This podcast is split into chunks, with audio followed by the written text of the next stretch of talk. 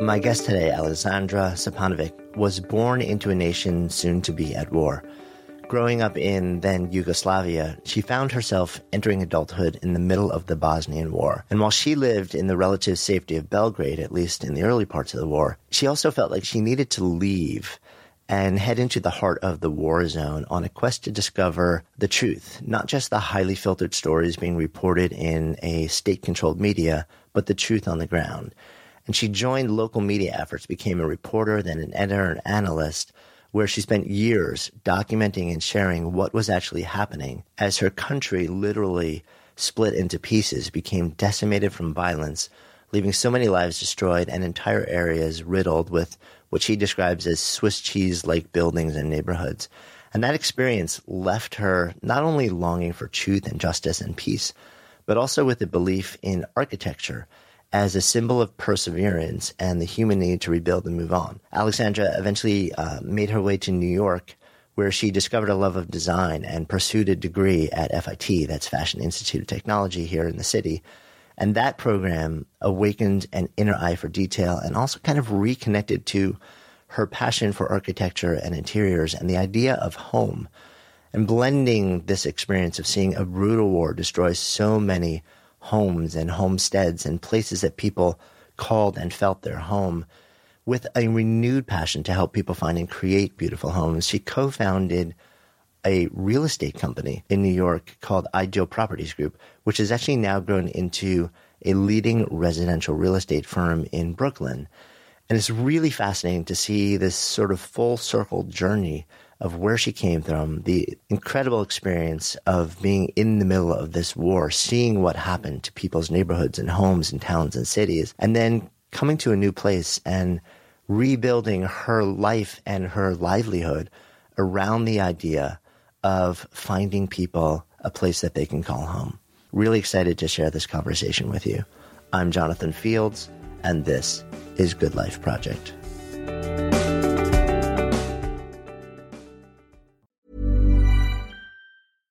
This is Paige, the co-host of Giggly Squad, and I want to tell you about a company that I've been loving, Olive and June. Olive and June gives you everything that you need for a salon quality manicure in one box. And if you break it down, it really comes out to $2 a manicure, which is absolutely insane. It's also so easy to get salon worthy nails at home with Olive and June. The difference between how your nails used to look when you did them yourself and now with the Mani system is a complete game changer. The best thing about Olive and June too is it's a quick dry. Dries in about one minute, lasts for five days, and full coverage in up to one to two coats. Visit oliveandjune.com slash perfect Mani 20 for 20% off your first system. That's oliveandjune.com slash perfect Mani 20 for 20% off your first system. Want flexibility? Take yoga. Want flexibility with your health insurance? Check out United Healthcare Insurance Plans. Underwritten by Golden Rule Insurance Company, they offer flexible, budget friendly medical, dental, and vision coverage that may be right for you. More at uhone.com. Imagine the softest sheets you've ever felt. Now imagine them getting even softer over time. That's what you'll feel with Boll and Branch's organic cotton sheets. In a recent customer survey, 96% replied that Boll and Branch sheets get softer with every wash. Start getting your best night's sleep in these sheets that get softer and softer for years to come. Try their sheets with a 30-night guarantee. Plus, get 15% off your first order at bollandbranch.com. Code BUTTERY. Exclusions apply. See site for details. I find your story fascinating. I'm 53, so I'm at, I'm of an age where I remember in the late 80s and the 90s, there was a very different story dominating even the you know the US news mm-hmm. than we mm-hmm. have going on now. We have a lot of stories about conflict, but you lived through the conflict that really dominated in this country a lot of the the news cycle for a number of years you were born in, I guess, what's now formally known as the Republic of Yugoslavia. Yes, I was born in former Yugoslavia. You know, fast forward all these years, now I say that I'm from Serbia because there is no Yugoslavia anymore to to refer to. And it was an interesting time and an interesting place, and then it all uh, fell apart. Yeah, what what part of Yugoslavia were you? Uh, I'm originally from Serbia, so okay. I am from the bad side of the conflict, if you wish. Yes, I was born to a place that then exposed me and my countrymen to a whole lot of really interesting propaganda. And a lot of people, you know, just like kind of in the United States right now, mm. bought into it. At the end of the day, it was a big kaboom. And yeah. Know, now I'm here. As a young child, what was what was just sort of your everyday life like there? Oh, Serbia was awesome. It was one of the best places in the world. Obviously, I didn't know of any others, although we did travel extensively, my family and I. It was fun. You could play out in the streets with your friends, not care about much except for maybe what type of candy you were going to try to coerce your mom to giving you before dinner. That was about it. It was, it was pretty lovely. idyllic. Yes, it was really nice. We were we were one of those places that most people thought we were behind the Iron Curtain, but we were not. We mm. kind of flew under the radar. We had this iconic figure known as President Tito, who who played both sides, you know, the East and the West fairly well. So we ended up being left to our own devices. Although he did borrow a lot of money over his lifetime as a president, because he was the president for life. And then that's one of the that the economic subtext is what did them in in the long in the long run. Yeah, because well, I guess back then it was sort of under the public umbrella of being a communist or a socialist government. So but it's, it's interesting. I have I have almost no memories of classes I took in college. Mm-hmm. The one memory I do have of a professor was a judge from former Yugoslavia who was left the country, fled the country, sought asylum here, was then, according to his story, tried in absentia, and if he had ever returned, mm-hmm. would not be a good thing. And that was my earliest sort of exposure to that world. Yeah. What did he teach? He taught international law.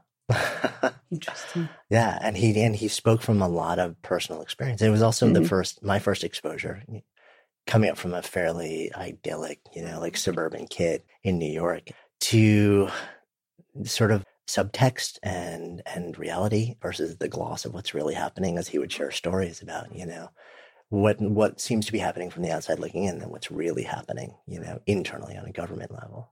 Yeah, well, it, it's an interesting. I mean, we could have you know, at least a few parallels drawn right now between, you know, the Milosevic re- regime and how skilled they were at manipulating the media, mm. skilled beyond belief. Well, actually, they kind of owned the media as well, so it was fairly easy, I guess, to have that agenda on, you know, hundred percent of the time. But you are seeing a lot of that here now.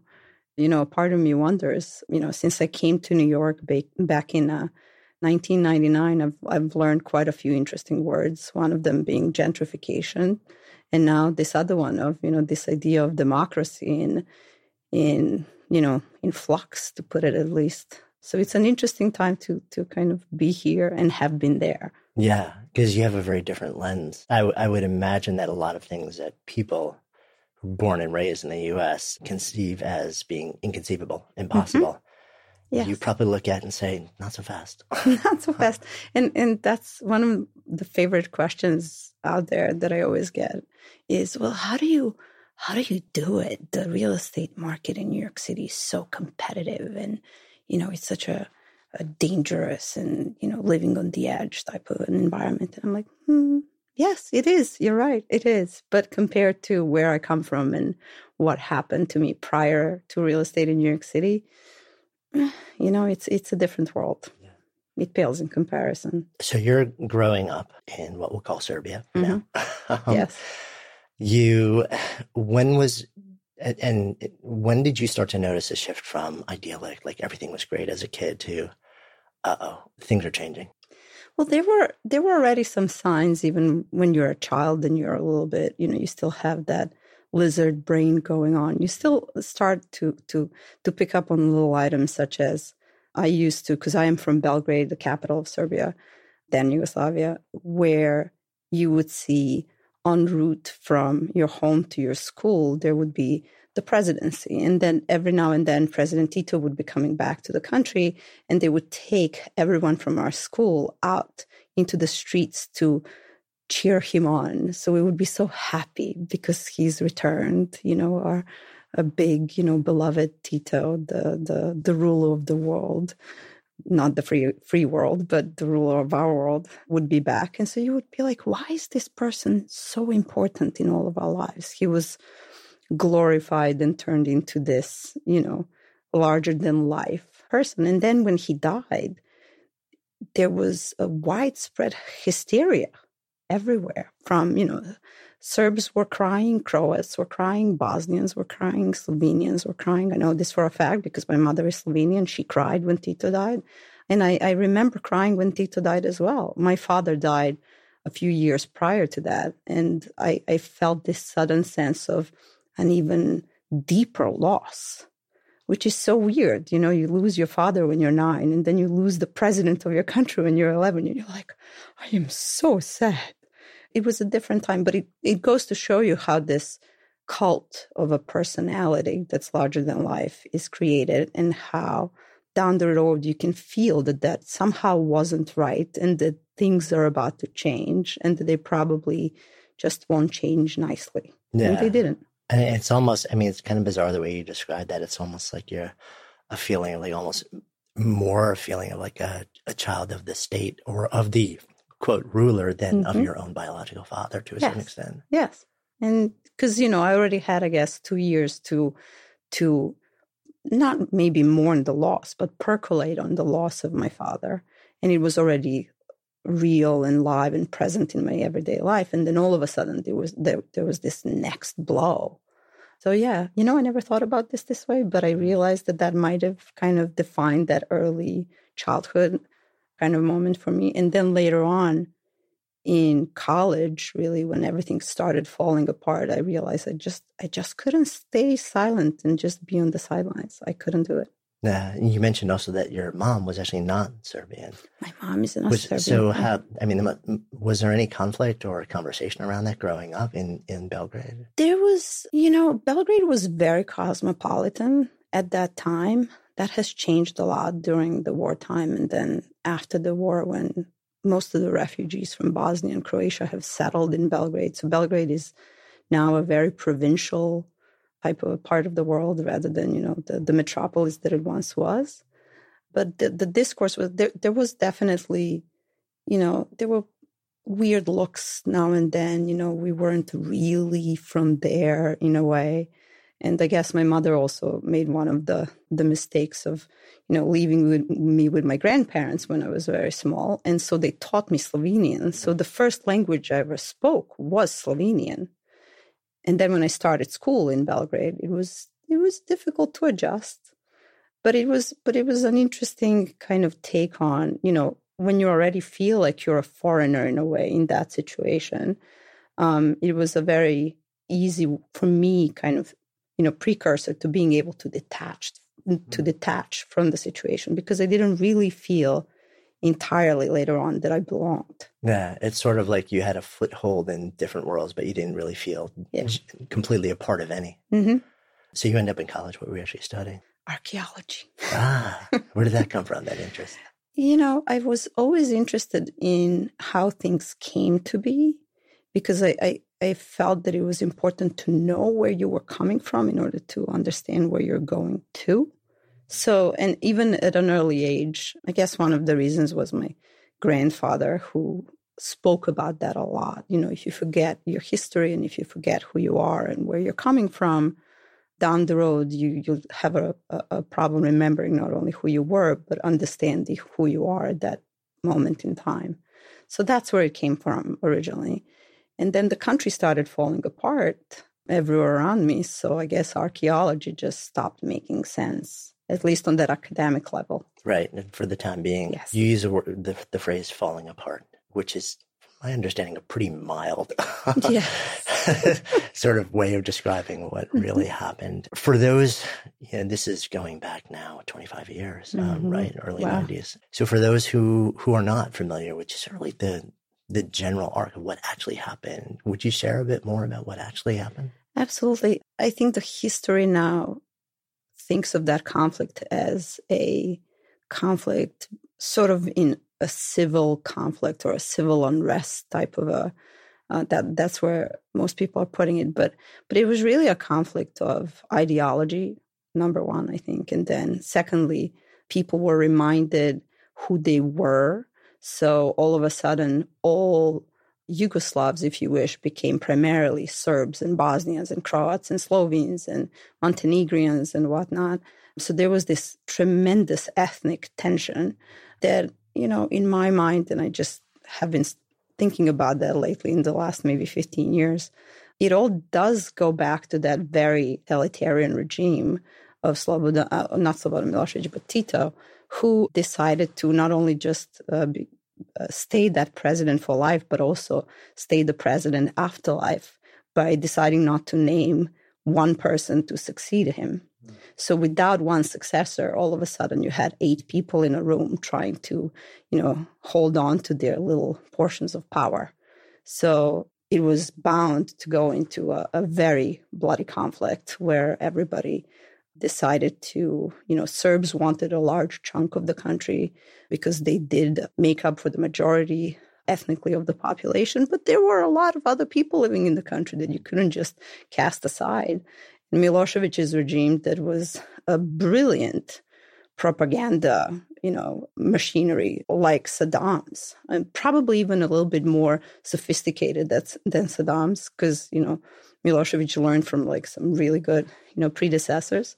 And at the end of the day, you know, Croats wouldn't have any of it. Bosnians wouldn't have any of it. Like any other person in their right mind wouldn't have any of it. And, you know, they took up arms. And after four plus years of bloody conflict, now we have six republics in place of one country.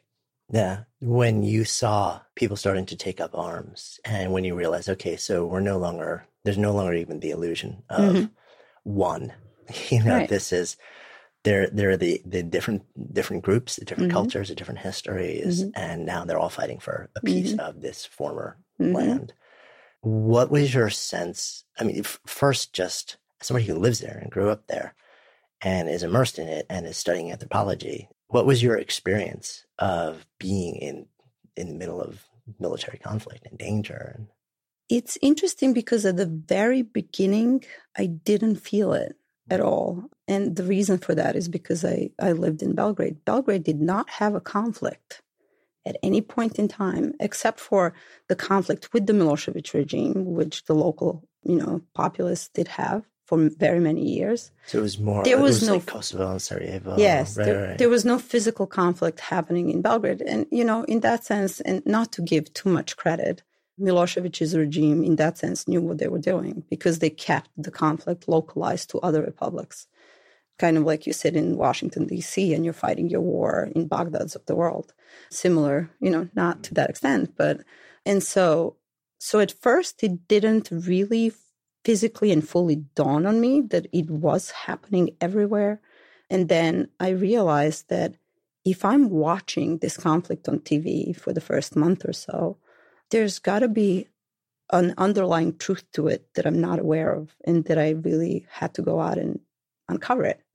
So it was more like a personal quest for I understand that I'm, you know, being told about 1% of what's actually going on in the world and I need to know what the real story is. That prompted me to go to Sarajevo and I went to Sarajevo and stayed pretty much throughout the conflict. Yeah. What what's it like if you, if you take yourself back to sort of you arriving for the first time in Sarajevo? I think still already it was a lot of people were were still stricken by the lack of belief. You know, there there was this block by block mentality where, oh, you know, well, the fighting is happening over there right now, seven, seven, eight, 15, 20, however many blocks away. It's never going to come here, really. This is not going to happen. It's not going to take place. So, so it was very, you know, minimally territorial in a way because you were thinking about it in terms of increments of how many blocks the, the, the, fighting has moved down.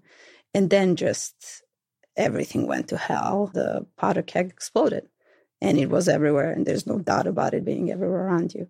So it kind of emotionally puts you in so many different places. But one thing that I remember from the war very vividly on that level is that people are simply changed by by war when they're inside of it when they're gobbled up by the conflict itself they turn into their actual self i don't know if this makes sense i've said it before i've spoken to a lot of friends about it but there's this outer layer almost like a shell of who we are that I guess culture and schooling and family give us that we all of a sudden lose. And we become exactly who we are as an individual. There is no more, if you wish, sugarcoating or putting things nicely or just, you're just re- reduced to who you are as a human. And if you're not a good, good human, obviously you will take up arms and harm other people. And if you are a good human, you are going to be uh, in an internal sense of shock and and you are always going to try to you know do your best to stop what's going on around you because it makes no sense mm. Do you remember being surprised as that stripping away process happened and you were with people or people that you knew or people that you met being surprised by which direction people sort of reverted to as the facade fell away it's funny because quite often especially if you know people really well if you're talking about friends there were people who were completely a surprise. But more often than not, you have little kind of insights into one's soul if you know them for a while. So you kind of, for example, if we were friends, I would assume that down the road you would be on the eternally shocked person side and not, you know, screaming into one's face and grabbing onto a machete and or or a gun or whatever. So yeah, people can surprise you you know somebody has recently asked me to to make a comparison between war and, and the real estate scene in new york city. And i'm like yes there are surprises. Always in every industry. And unfortunately war as we know is an indus- industry. And for me as a real uh, as a as a reporter at that time in sarajevo again luckily with that detachment i could find that that room to kind of still look at things and understand them and try to wrap my brain around them. And i had the option to leave the, the theater. I had the option to leave the scene, unlike many of the Sarajevans who did not. So that was so you went in then under the context of reporting on it and being yes. essentially a journalist yes. and saying, trying to show what was really happening yes. on the ground. That was my, you know, quest for truth that I mentioned some just before because whatever Slobodan Milosevic's TV served up just didn't didn't you know make any sense to me. A lot of people thought it, it credible, and I just did not. When you're ready to pop the question, the last thing you want to do is second guess the ring. At BlueNile.com, you can design a one of a kind ring with the ease and convenience of shopping online. Choose your diamond and setting. When you find the one, you'll get it delivered right to your door. Go to Bluenile.com and use promo code LISTEN to get $50 off your purchase of $500 or more. That's code LISTEN at Bluenile.com for $50 off your purchase. Bluenile.com code LISTEN. A lot can happen in the next three years. Like a chatbot may be your new best friend. But what won't change? Needing health insurance. United Healthcare Tri Term Medical Plans are available for these changing times Underwritten by Golden Rule Insurance Company, they offer budget-friendly, flexible coverage for people who are in between jobs or missed open enrollment. The plans last nearly three years in some states, with access to a nationwide network of doctors and hospitals. So for whatever tomorrow brings, United Healthcare Tri-Term Medical Plans may be for you. Learn more at uhone.com. Good Life Project is sponsored by Quince. So my wife actually originally introduced me to Quince because she loves their clothing and I have been hooked ever since. I literally lived in their Mongolian cashmere ribbed beanie and pullover hoodie pretty much all winter. And as the weather warms up, I wanted more breathable summer pieces without overpaying. And Quince has just the super high quality items like linen shirts, performance polos, activewear at 50 to 80% less than similar brands. Quince partners directly with top factories, cutting out the middleman to pass savings to customers. Actually just ordered a new European linen long sleeve button down shirt. Super excited to get that. And I'm always just so amazed at how how they can keep their prices so affordable while the quality remains really high. So if you're looking to upgrade your wardrobe, I highly recommend you try Quince. Go to quince.com slash GLP for free shipping on your order and a 365 day return. That's Q-U-I-N-C-E dot com slash GLP to get free shipping and 365 day returns. Quince.com slash GLP or just click the link in the show notes. Trust me, your wardrobe will thank you. Good Life Project is sponsored by Lume. So listen, we have all had those awkward moments where a BO strikes at the worst possible time. I'm often actually out in nature when I'm exercising, so I don't even notice it when I'm out. And then I walk in the door, kind of start to wrinkle my nose, and then I'm like, oh, wait a minute. That's actually me. That is why I'm so thankful I discovered Lume Whole Body Deodorant. This revolutionary product, it was actually invented by an OBGYN who wanted a solution for her patients struggling with private odor. But Lume doesn't just work, quote, down there. It provides incredible 72 hour protection for your entire body using mandelic acid. I kid you not, this stuff is a game changer. Lume is safe and effective for pits, for feet, you name it. And as someone who's tried it, I can attest that it seriously works. The fresh scents are just an added bonus. So if you're ready to say goodbye to BO for good, try Lume Starter Pack. It comes with a solid stick deodorant, cream tube deodorant, two free products of your choice like mini body wash, wash and deodorant wipes, and free shipping. As a special offer for our listeners, new customers get $5 off a Lume starter pack with the code GOODLIFE at lumedeodorant.com. Don't miss your chance to experience the relief of true full body freshness that equates to over 40% off your starter pack when you visit lumedeodorant.com or just click the link in the show notes and use the code GOODLIFE. So when you drop into that place though, and you come from Belgrade, hmm how are, because I would imagine like when you arrive, people are suspect of you. Of course, of course. Especially when you arrive and you bring your really thick Belgrade accent with you. it's like you can't hide it. It was- You? The minute you start speaking, it's like, oh, that's where you're from. Right. So wait, you are from that side, the people who are, you know, shelling us Right, every like day? doing that to us. Yeah. So why are you here? So how do you negotiate those conversations? You know, I remember, and this is just one of the like really those flash memory moments. There was someone in a cab that I took once asking me, So, wait, you're from Belgrade? And I said, Yeah, I'm from Belgrade. And they're like, Well, so what do you think of us Muslims? It's a very provocative question. From and again, it comes from that place. I don't have time to to waste my time talking to you. I'm just going to ask you directly what I need to know, and that's it. And I said, Well, some of you are great, some of you are horrible, just like everybody else. What are you exactly asking me? So that's kind of what that dynamic was like. You know, you you kind of shield those questions and like try to, you know, make it reasonable that you're there because you care. I said I could have stayed in Belgrade. I could have sat in my my house and watched TV and watch you all die on on that screen, but that's just not what I did, is it? I'm here. Uh, I mean, because there was such a media machine, as you described, under Milosevic, that it, it, it must have been just really, even if you said that, I, I would have to imagine so many people are like, no, no, no, you're just looking for sort of like parts of the story that you can go back and add to the existing story that's being told to people who want to believe what they want to believe. Right, but I think that, that there was still an understanding in Sarajevo. There were independent media as well, and Yeah. there were government ru- ran media. So I think And there's international media there Yeah, as well, of too. So, course. yeah. So, but but I think Sarajevans, even before the arrival of the international media, they understood that that there is a difference between a government ran, you know, outlet and owned outlet and a, a little independent voice. And I think that they did feel that it's important that those independent voices are heard and that they get out. And that was, you were representing that independent voice. Yes, one Yeah. of the uh, outlets that I worked for was this radio station in Belgrade that was an independent, really anti-Milosevic station that call things the right names.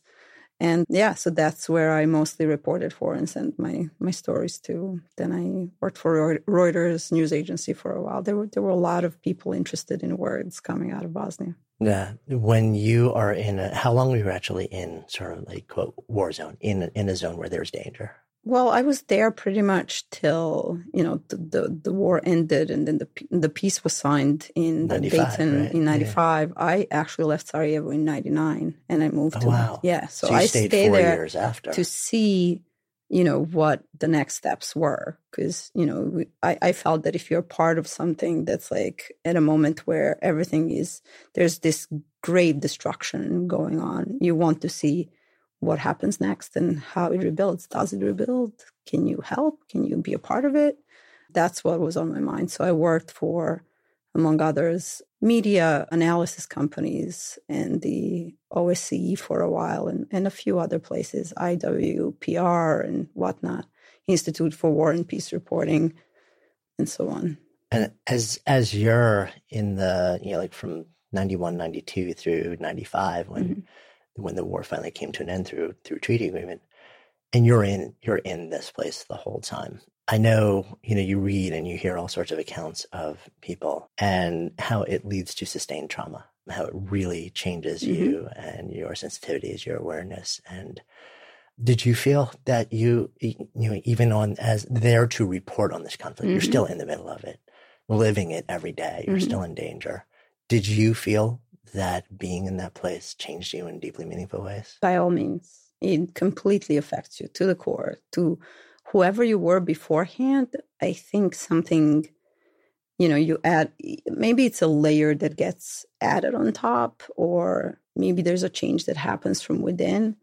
I know when I first moved to New York, it took me probably about two years to uh, be able to even sit in a restaurant by myself or with a friend with without worrying about my back not being exposed. I had this thing where I had to sit in a corner and see the entire restaurant in front of me to to feel comfortable. And that's just, you know, having a, you know, sitting in a diner in New York City. It's kind of, I guess, ridiculous, but it's, you know, there's that that sense of physical danger that you're in at all times. That once, for me at least, when I finally felt that I could shed it, you go through an, an additional emotional turmoil. And it took me about two years in New York City, which I think was a very good thing, you know, in hindsight, because it put an ocean between me and the events that took place. And it put me in a position where I had enough physical detachment to be able to digest and understand what happened. And I felt that I, you know, being there was was put to a, a, a useless end at the end because Milosevic was still in power when I came to New York City.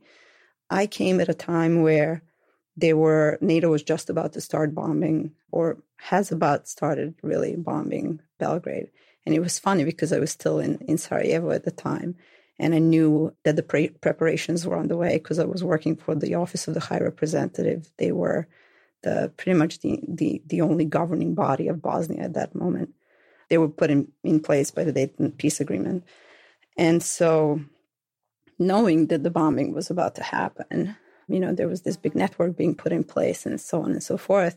Here I am now in Sarajevo. And for me, it was like a moment of you know, maybe there is some some kind of a, a, cosmic justice that will happen in this very moment in time. I know that the, some planes will, will will head their way to Belgrade, and then the part of me that is Belgrade is like, oh, you know, all of those places that I remember from before. What is going to happen, and what's going to happen with the people, and a lot of people there don't deserve, you know, this this this tragic outcome either because you know they were trying to have their voices heard but it's difficult to to go against Milosevic regime on, on the streets of Belgrade and protest because all he does is takes the, the tanks out onto his own streets to to to quell it so yeah so even even if you believe other you know even if you're in solidarity with those who like the bigger regime is attacking yeah. you can't express that you, you can well i guess you can but you're at, at your at peril. your own peril yeah. exactly yeah. was your family still in Belgrade at that point? Yes my family was still in Belgrade at that point, and I called my mom, and I remember saying, "May want to leave Belgrade for a few weeks." And she says, "Ah, nah, don't worry. They're not going to bomb us. They're never going to bomb us. NATO's been talking about that forever. They're not going to do it." I was like, "Okay, but nevertheless, remember my friend Zoran, his family, they invited you over, so maybe you could just go for a visit." Because obviously she did she did because I, I called her until she finally said yes. I said, they're so excited to host you for, you know, even if it's a week or two, just as she left, the, the bombing started.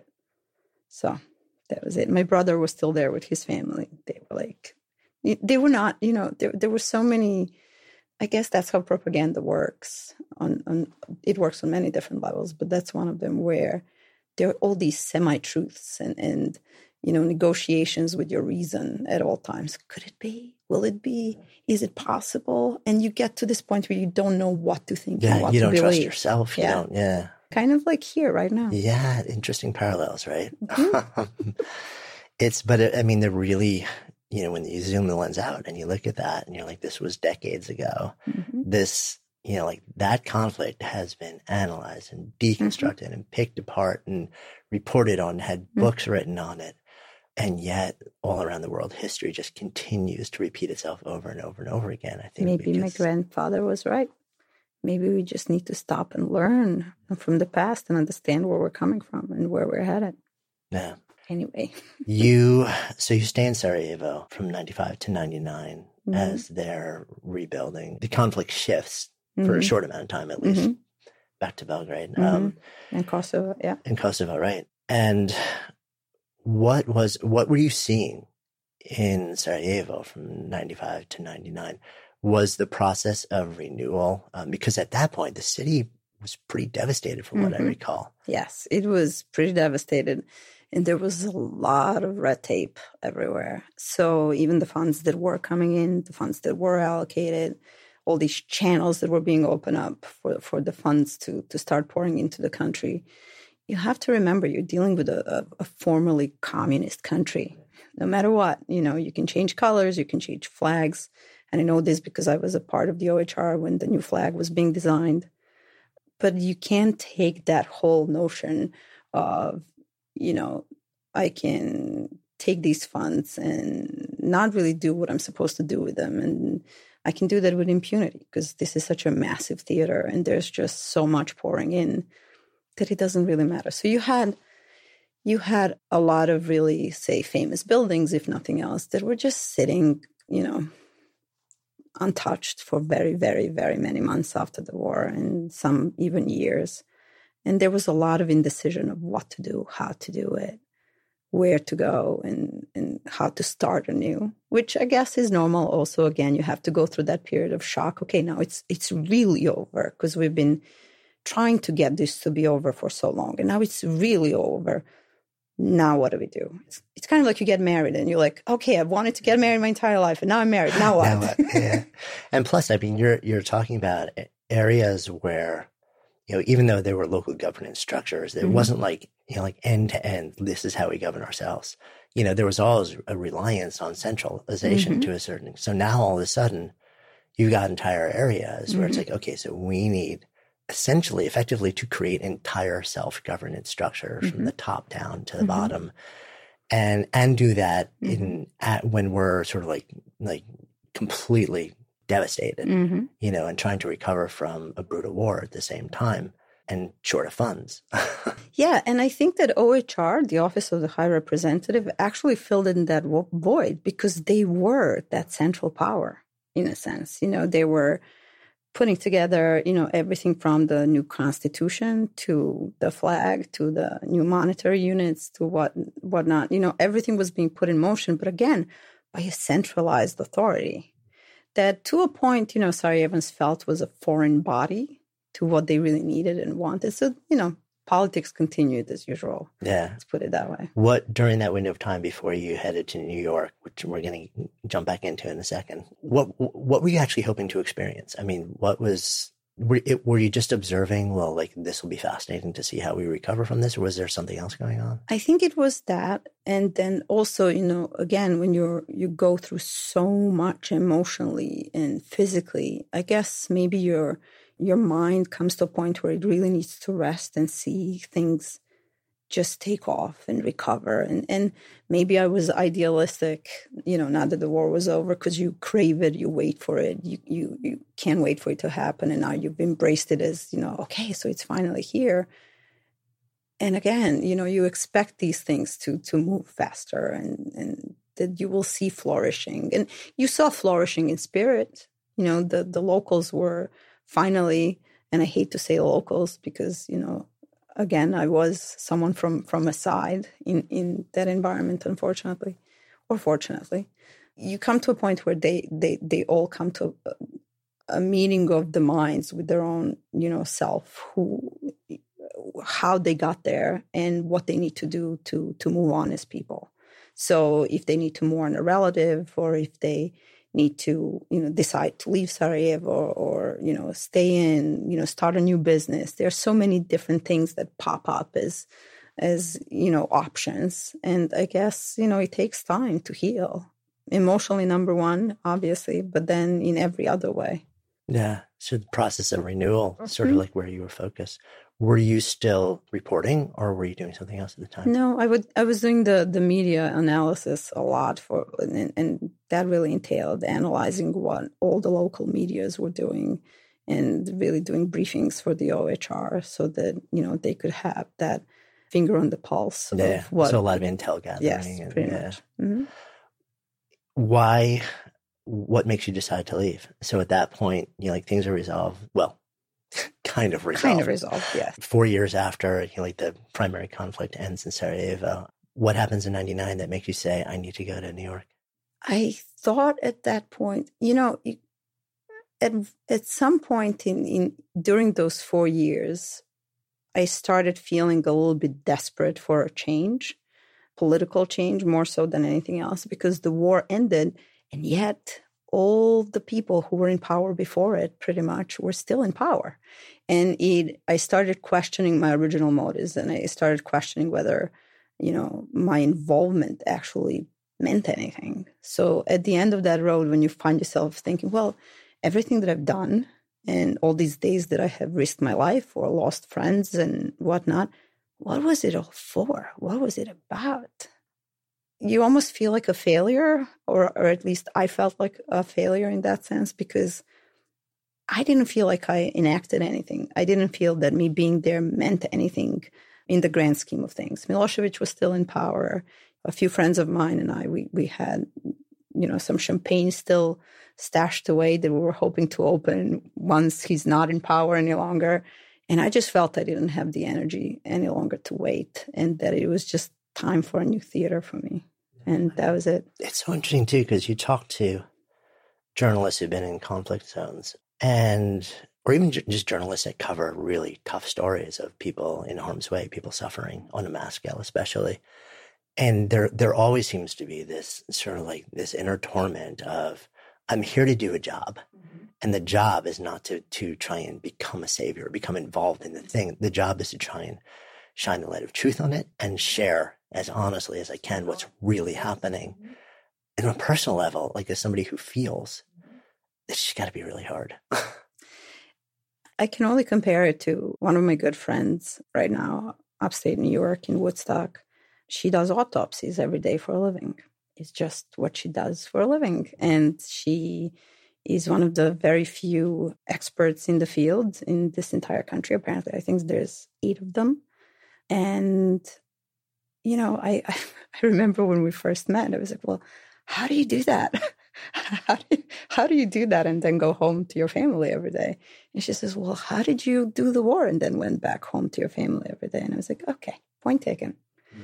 So, you know, I, I guess it's that at some point you really do need to have the ability to detach because otherwise you cannot do your job. And in, in my case, or the journalist's case, you can't spread the news. And in her case, you couldn't complete, you know, what the higher powers in the hospital needed you to do for them. Yeah, I Mhm. mean, you, you wonder at you know at what personal cost. You know, if Mm-hmm. you gain the skills to cope and to compartmentalize, sure, that translates to like giving you a great skill set through Mhm. life. But what do you lose through that?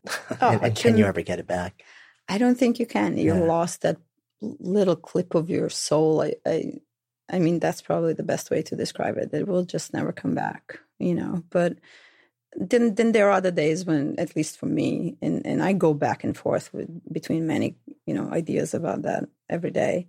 When you're like, okay, so that meant something. Because if there wasn't for me, this younger generation of people living in Belgrade would not have had a an opportunity to hear on their radio, this independent radio station, you know, words that completely differed from what their government were serving up at that time. So maybe that did mean something. Maybe that affected a few lives, you know, five, ten thousand. I don't really know. So maybe there was something to it. So you end up deciding it's time. You, you Mhm. just have you can't be in this place anymore. You have to go yeah. somewhere different. Mhm. Why New York? Hmm. I actually originally wanted to move to Amsterdam. That was the plan. Because, you know, Amsterdam is lovely, it's picturesque. A lot closer too. a lot closer, yes. But it's lovely. There's, you know, it's flowerful, it's colorful, it's unlike anything that you've seen in a gray, completely, you know, devastated war zone. So it appealed to to that that side of my my being, I guess. And then I came to New York to visit a friend. And I was like, you know, I'm just going to go to New York for a week or two, three. I've heard that story before. what a, I know, right? And I think most New Yorkers who are not originally from New York, that's how their stories begin. Well, you know, I came to New York for a day, for a for a Just weekend, visit. just like you know. and then, you know, I was just struck by first and foremost how divergent these rea- realities are.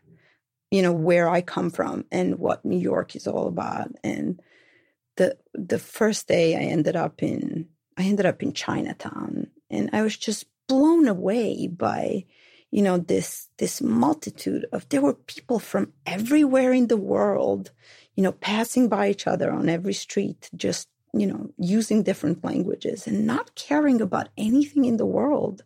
They were just here. There was no like there were no you know political debates or reasons why somebody couldn't be here or had to look different or had to wear something else or there were everything was just it made sense. People were you know just completely you know able to be themselves i guess in a way. And then of course i was i was standing actually in chinatown and this this person appeared out of nowhere and gave me a teddy bear. For no reason there I was standing in the middle of Chinatown, and somebody felt it felt that they needed to give me a teddy bear, and I looked at you know I put that teddy bear under my arm, and I I looked at him and I thought to myself, I really like this place, and that was it. I was sold. How do you stay though? Because you're coming. I mean, how does that? Did you actually have to? Was it political asylum? It or was political asylum. Yes, I applied for a political asylum that I ended up getting about a year, year and a half later. And it was a very difficult time because 9 11 happened. So then after the, Everybody is. Anyone who wasn't already here automatically. it was no. just yeah the Yeah. process just completely stopped but i already did have my asylum resolved by then and then getting the green card was a forever wait but at that point it didn't really So you're coming from a war zone hmm where you've lived for years. Mhm. You come to New York and you're like, "Ah, finally, I get to turn the page. Mhm. I'm out. I'm Mhm. somewhere different. Mhm. And in the blink of an eye, New York turns into something where it, we, especially then, we had no idea is Mhm. is this going to become the next war zone? right well you know a part of me i remember that morning when the buildings went down actually i remember thinking to myself i have to leave new york city because apparently wherever i go Right, like something bad happens so can't be me because you know it, it, it's not the universe saying you know leave but but what is this and what was really incredible to me was the exact round of emotions that I went through the exact same round of emotions really quickly. I was back in time in my head immediately. I was back in Sarajevo. And a lot of people around me, they were acting exactly as people in Sarajevo did during the war. There was that all of a sudden everybody was a New Yorker. There was this overwhelming sense of camaraderie, of warmth, of it was not the New York that I knew just a few days before Yeah, I that. completely agree. I mean, it was it was in the blink of an eye. It, it was different, profoundly Yeah. different. So when a journalist tells you that there are certain aspects of a war that they miss, that's what they're, I think, talking about. For me, that's that's what it was because there's this different self that emerges in that conflict, Yeah. in any conflict. I so agree. I've I've written about that my own experience of it in the past because I I almost felt a sense of shame because I re, I remember it's about six months or so Mhm. where New York was it was literally you know like it was a brotherly sisterly it was just Mhm. everyone was walking around saying how can I help like Mhm. seeing each other's humanity like Mhm. hugging and just really being real and in touch and and there was an urgency to Mhm. being human Right. that after six months or so, it kind of started to fade as the city, you know, slowly came back. Mhm. And I, re- and I, similarly, I remember that time as something that was so, uh, so beautiful. Beautiful. Yeah. And I, like, I would never want the thing that made it happen Mm-hmm. to happen. And still the change that it created, Mhm. at least for a window, mm-hmm. was stunning. It brought out the best in people in a city where normally nobody pays attention to anybody and like your head's down and moving faster than ever. Yeah. And I remember a couple years later reflecting on it and almost feeling like a sense of shame about mm-hmm. about missing mm-hmm. that window of time. It's very easy to be nostalgic for those days. And that's when somebody asked me, so uh, when people say, oh, you must be glad to be out of that conflict zone and whatnot, I always say, there's a part of me and a part of that conflict that I will miss forever. There are some of the most truthful friendships I've ever had in my entire life actually happened there. Some of my most, you know, just, you know, as you said, warm moments in life literally date back to Sarajevo. Mom deserves the best, and there's no better place to shop for Mother's Day than Whole Foods Market. They're your destination for unbeatable savings, from premium gifts to show-stopping flowers and irresistible desserts. Start by saving 33% with Prime on all body care and candles. Then get a 15-stem bunch of tulips for just $9.99 each with Prime. Round out Mom's menu with festive rosé, irresistible berry chantilly cake, and more special treats. Come celebrate Mother's Day at Whole Foods Market. Here's a cool fact a crocodile can't stick out its tongue. Another cool fact you can get short term health insurance for a month or just under a year in some states. United Healthcare short term insurance plans are designed for people who are between jobs, coming off their parents' plan, or turning a side hustle into a full time gig. Underwritten by Golden Rule Insurance Company, they offer flexible, budget friendly coverage with access to a nationwide network of doctors and hospitals. Get more cool facts about United Healthcare short term plans at uhone.com. Imagine the softest sheets you've ever felt. Now imagine them getting even softer over time. That's what you'll feel with Boll and Branch's organic cotton sheets. In a recent customer survey, 96% replied that Bowl and Branch sheets get softer with every wash. Start getting your best night's sleep in these sheets that get softer and softer for years to come. Try their sheets with a 30-night guarantee. Plus, get 15% off your first order at bollandbranch.com. Code BUTTERY. Exclusions apply. See site for details. Mom deserves better than a drugstore card. This Mother's Day, surprise her with a truly special personalized card from Moonpig.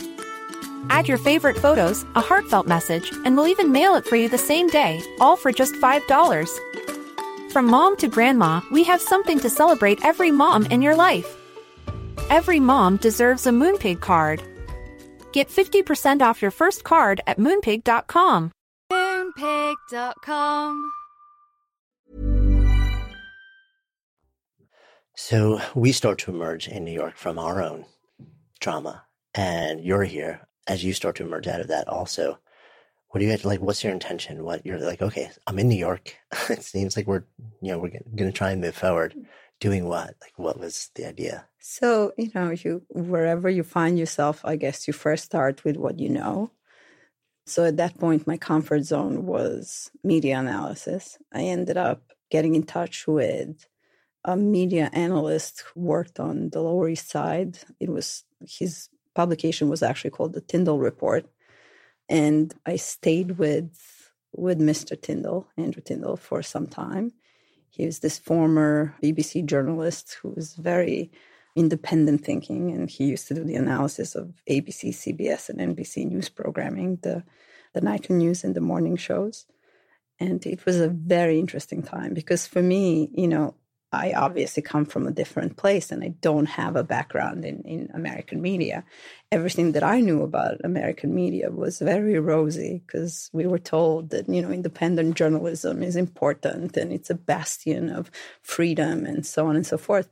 But then when I moved to the United States, I realized, you know, there's a certain level of propaganda when it comes to, you know, free Every, press as well. Everywhere, yeah. so I was like, well, wait, the press is not as free here as we were led to believe back home. Granted, you could still ask questions, but a lot of times people just don't ask questions they should be asking. There's a lot more self censorship that I've discovered here than you know I've seen back home. And yeah, so so that's how it all started. And then I realized that that you know media analysis is great and it's it's a fun way to go about your professional life but there was something else that I really needed to do. And that something else ended up being interior design. Uh, what drew you to that? Was it was it in any way almost sort of like a a reflection or a rebound reaction to the devastation you had seen? I think it's it's the exact opposite because it's my little Amsterdam in my head. You know, I need this flowerful, pretty, Right. you know, interior space that's intact and it's not ravaged or damaged by anything, and it, you know, it needs to have a sense of self, sort of kind of like your balloons Yeah. here in the front. And so that's what really caused it, and and I got incredibly passionate about it during the studies. I was at FIT, the Fashion Institute of Technology here on 27th. And it was a it was a really good time, you know, being back in college in a sense was was a really fun time because you got to now that I learned a little bit more about the media here and I was learning a lot about the educational process pro, uh, yeah, process I guess if you wish. And you know what young Americans were coming up with and what they cared about and where they were coming from and how poorly they were educated mostly. Unfortunately, I have to say that. And yeah, so those were interesting days. And, you know, I, I just jumped in both feet. I started off by working at the Tyndall Report uh, for the first two years of school. So it was one of those like nine time activities, you know, and then. Uh, maybe what's it like for you? So now, this was undergrad, right? Mhm. So you're coming from your background. You you've seen things that pretty safe bet nobody, you know, like no other 19, 20 year old Mhm. in your class has Mhm. seen or experienced. You're older. What's that like for you? Sort of going into that al- like altered reality. It did feel like at first I felt like I was in a very wrong place at a very wrong time. But then, you know, I was somehow able to relate because their hopes were not unlike what mine were like when the war started, before the war started. And I, I got to relive that time, that ti time of innocence, pretty much before the conflict back back home. And it was uh, it was a really interesting you know, kind of, I'm, I've never like. One of the things was very interesting that the, the the FIT they didn't take my credits from back home, and it was very dramatic at one point. But you know, I studied Latin and ancient Greek, and you know, I, I pretty much I remember to this day what you know, you know, everything in biology I've ever learned, I still remember it to this day and yet I was surrounded by these young, um, you know, recent high school graduates who, you know, to put it bluntly, knew very little about anything. You know, we had a class where we were, for example, learning about the the the light and the reflection refraction of light. You could, you know, hear these these these young people asking their teacher over and over again to spell words. And I was like, wait, we're in college should know this by now you know so it was an interesting time for me to but but also to understand the american cu- culture at its source because american culture is not just what you read in the papers and what you see on tv it's what you know the people that you surround yourself and especially young people of a country can can can give you and if you're with them in in a you know as a student right next to them you're just one of them it's such an interesting insight that you get Yeah. And for you, simultaneously, it's a bit of a reclamation. Mhm. You know, it's like you're finishing something that you started that you never really got to do Yeah. on that level. Yeah. And then you come out and with apparently a deep interest, not just interior design, but also just in in property, in real estate Mhm. in general. I got infected by the real estate bug. I, I don't know anybody. Which in New York is sort of like it's it's, not like anywhere yeah, else. It's like air, water, food, the real estate. Right. I mean that, that I think its that own living, breathing beast. organism. Yeah, that's that's totally true. I, I got infected during the process because we were, you know, going out in the field to some spectacular homes and commercial spaces. I was really interested more in commercial spaces, so much more so than than residential. I felt that that was my comfort zone at the end of the day, and it was just it was such an interesting time for me as well to to rediscover you know the interior of the space as an opportunity but also the interior of the space as a, a, space in new york city now that somebody inhabits so that's where that connection i think started happening because these were not just spaces, pretty beautiful spaces. There were spaces that people lived in. There were pictures on the walls. There were, you know, these little elements of self that you could see kind of woven through everywhere. And I just, all of a sudden, it started making sense. And I knew that that was the direction. That was the direction I had to go in. Nah, it's like the your your shift. And it's interesting because it's almost like it's like you start to officially really remove the journalistic detachment and mm-hmm. say, I am now a player in yes. the process of mm-hmm. reconnecting people to a mm-hmm. sense of home, in a mm-hmm. process of renewal, in a mm-hmm. process of creation. Yes, and I want to be a part of it. Yeah, You're right. And and yet, you launched your company mm-hmm. in New York in the real estate world in 2007. Talk I'm, about I'm like, timing, right? I'm, I'm, I'm, like, tell me what your next move right. is you know, mm-hmm. and we all know what happened the mm-hmm. next year. You know, the the bottom fell out of the economy mm-hmm. here, led by the real estate world, led in no small part mm-hmm. By a lot of what was happening in New York.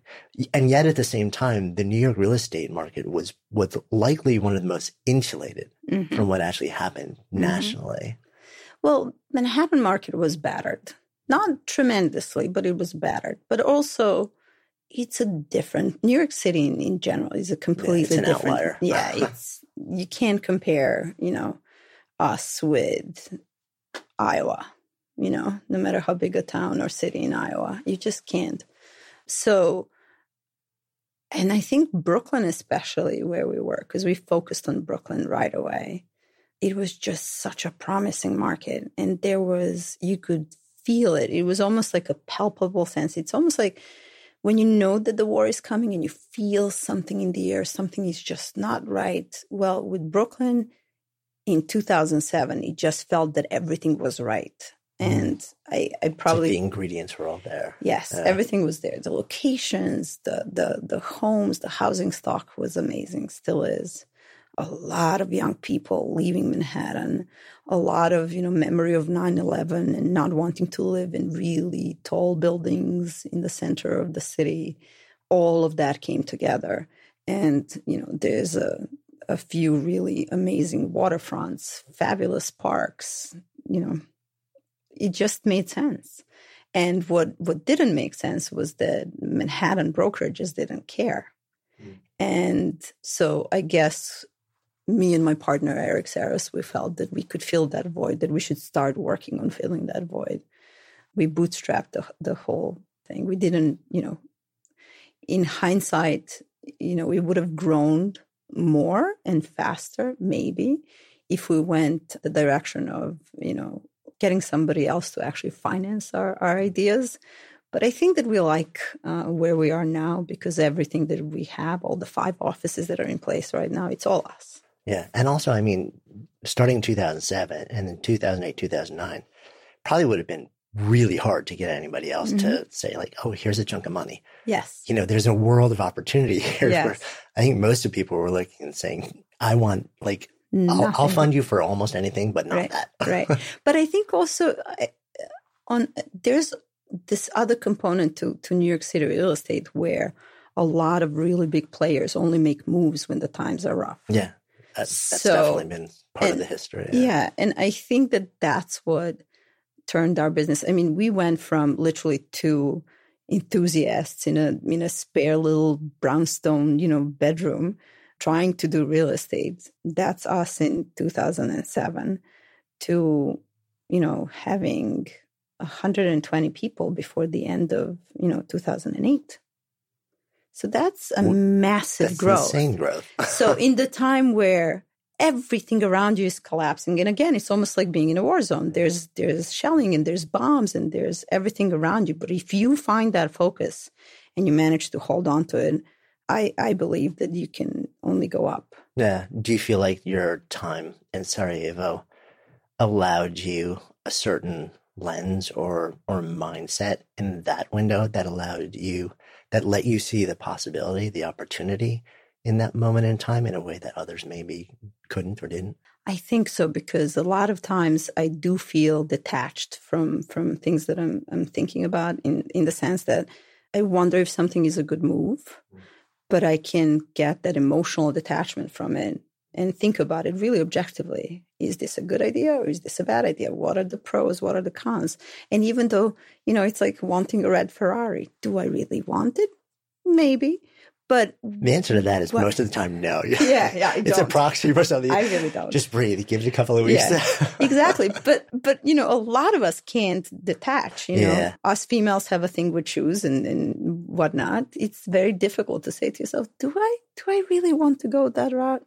And I think that that skill or that I guess quality of of of my professional being at this point is crucially important because I can take an idea or 10 ideas that, that we all come up with and not have an emotional attachment to any of them, even though they might be mine, some of them, and just really go for the one that makes most sense and the one that, when you analyze it from 10 different angles and put a lot of money into research and whatnot, you understand that it's the best bet, that's the one we're going to take. There's no, you know, but I still think that this could be better because I suggested that just doesn't work.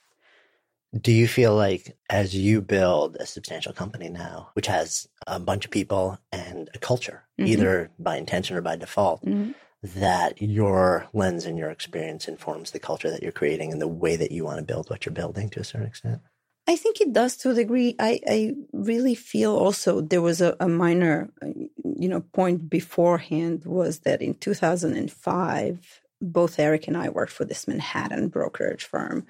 There was a toxic work environment, absolutely toxic. And, you know, from talking to a lot of our friends who were working for other brokerages, most of them were toxic environments. And at that time, they were, in a way, the wild west of, you know, the real estate world in the city.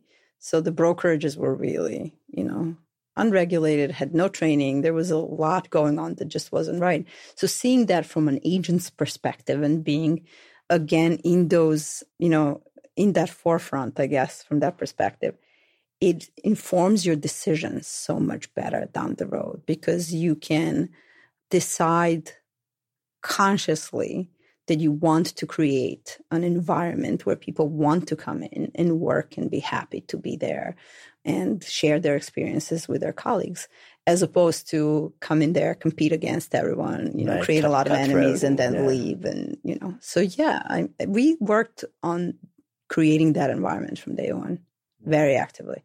So, zooming the lens out now, you know, so as we're sitting here, it's the end of 2018. This company has now been around for over a decade, grown beautifully, touching the lives of the people who are in the organization, in service of the lives of exponentially more people who you serve on a client level. When you reflect on what you've now built here over the last decade, and how does it make you feel? Uh, you know, part of me feels that you know, we have achieved something, but then the other part of me feels that we are just starting. And I, I'm hoping that I that I have not forever been bitten by that, you know, more and more and more yeah, kind of American just thing.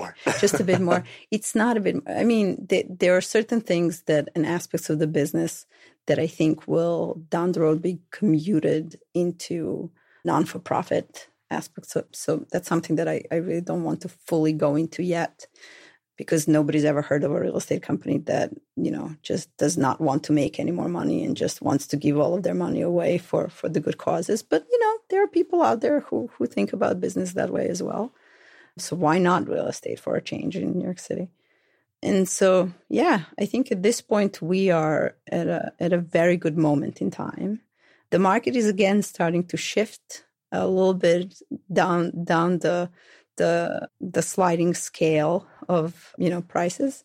And for us that's a good problem because as you know we we handled that yeah, really well. Um, it's funny i think it was i don't remember maybe it was something you sent over to me beforehand. It said that one of your listings was that like John Travolta's house from Saturday Night Fever. Am I remembering that correctly? Yes, yes. There's a, a house in Bay Ridge on 79th Street that we, we are listing right now. And, you know, we all internally refer to it as the disco house. That's funny. But, uh, you know, the agents who are representing it, the brokers who are representing, uh, sometimes going around going like, ha, ha, ha. so it's one of the, you, you, never know what, what is going to come next. Oh, man. So as we sit here, coming full circle, context of this container, the Good Life Project, if I offer out the phrase, to live a good life, what comes out for you? To live a good life is to be true be true to who you are. Always remember it and be optimistic about where you're headed. You know, everything will somehow come together. Thank you. You're welcome. Thank you so much for listening, and thanks also to our fantastic sponsors who help make this show possible. You can check them out in the links we have included in today's show notes. And while you're at it, if you've ever asked yourself, what should I do with my life? We have created a really cool online assessment that will help you discover the source code for the work that you're here to do. You can find it at sparketype.com. That's S P A R K E type.com or just click the link in the show notes. And of course, if you haven't already done so, be sure to click on the subscribe button in your listening app so you never miss an episode. And then share, share the love. If there's something that you've heard in this episode that you would love to turn into a conversation, share it with people and have that conversation. Because when ideas become conversations that lead to action, that's when real change takes hold. See you next time.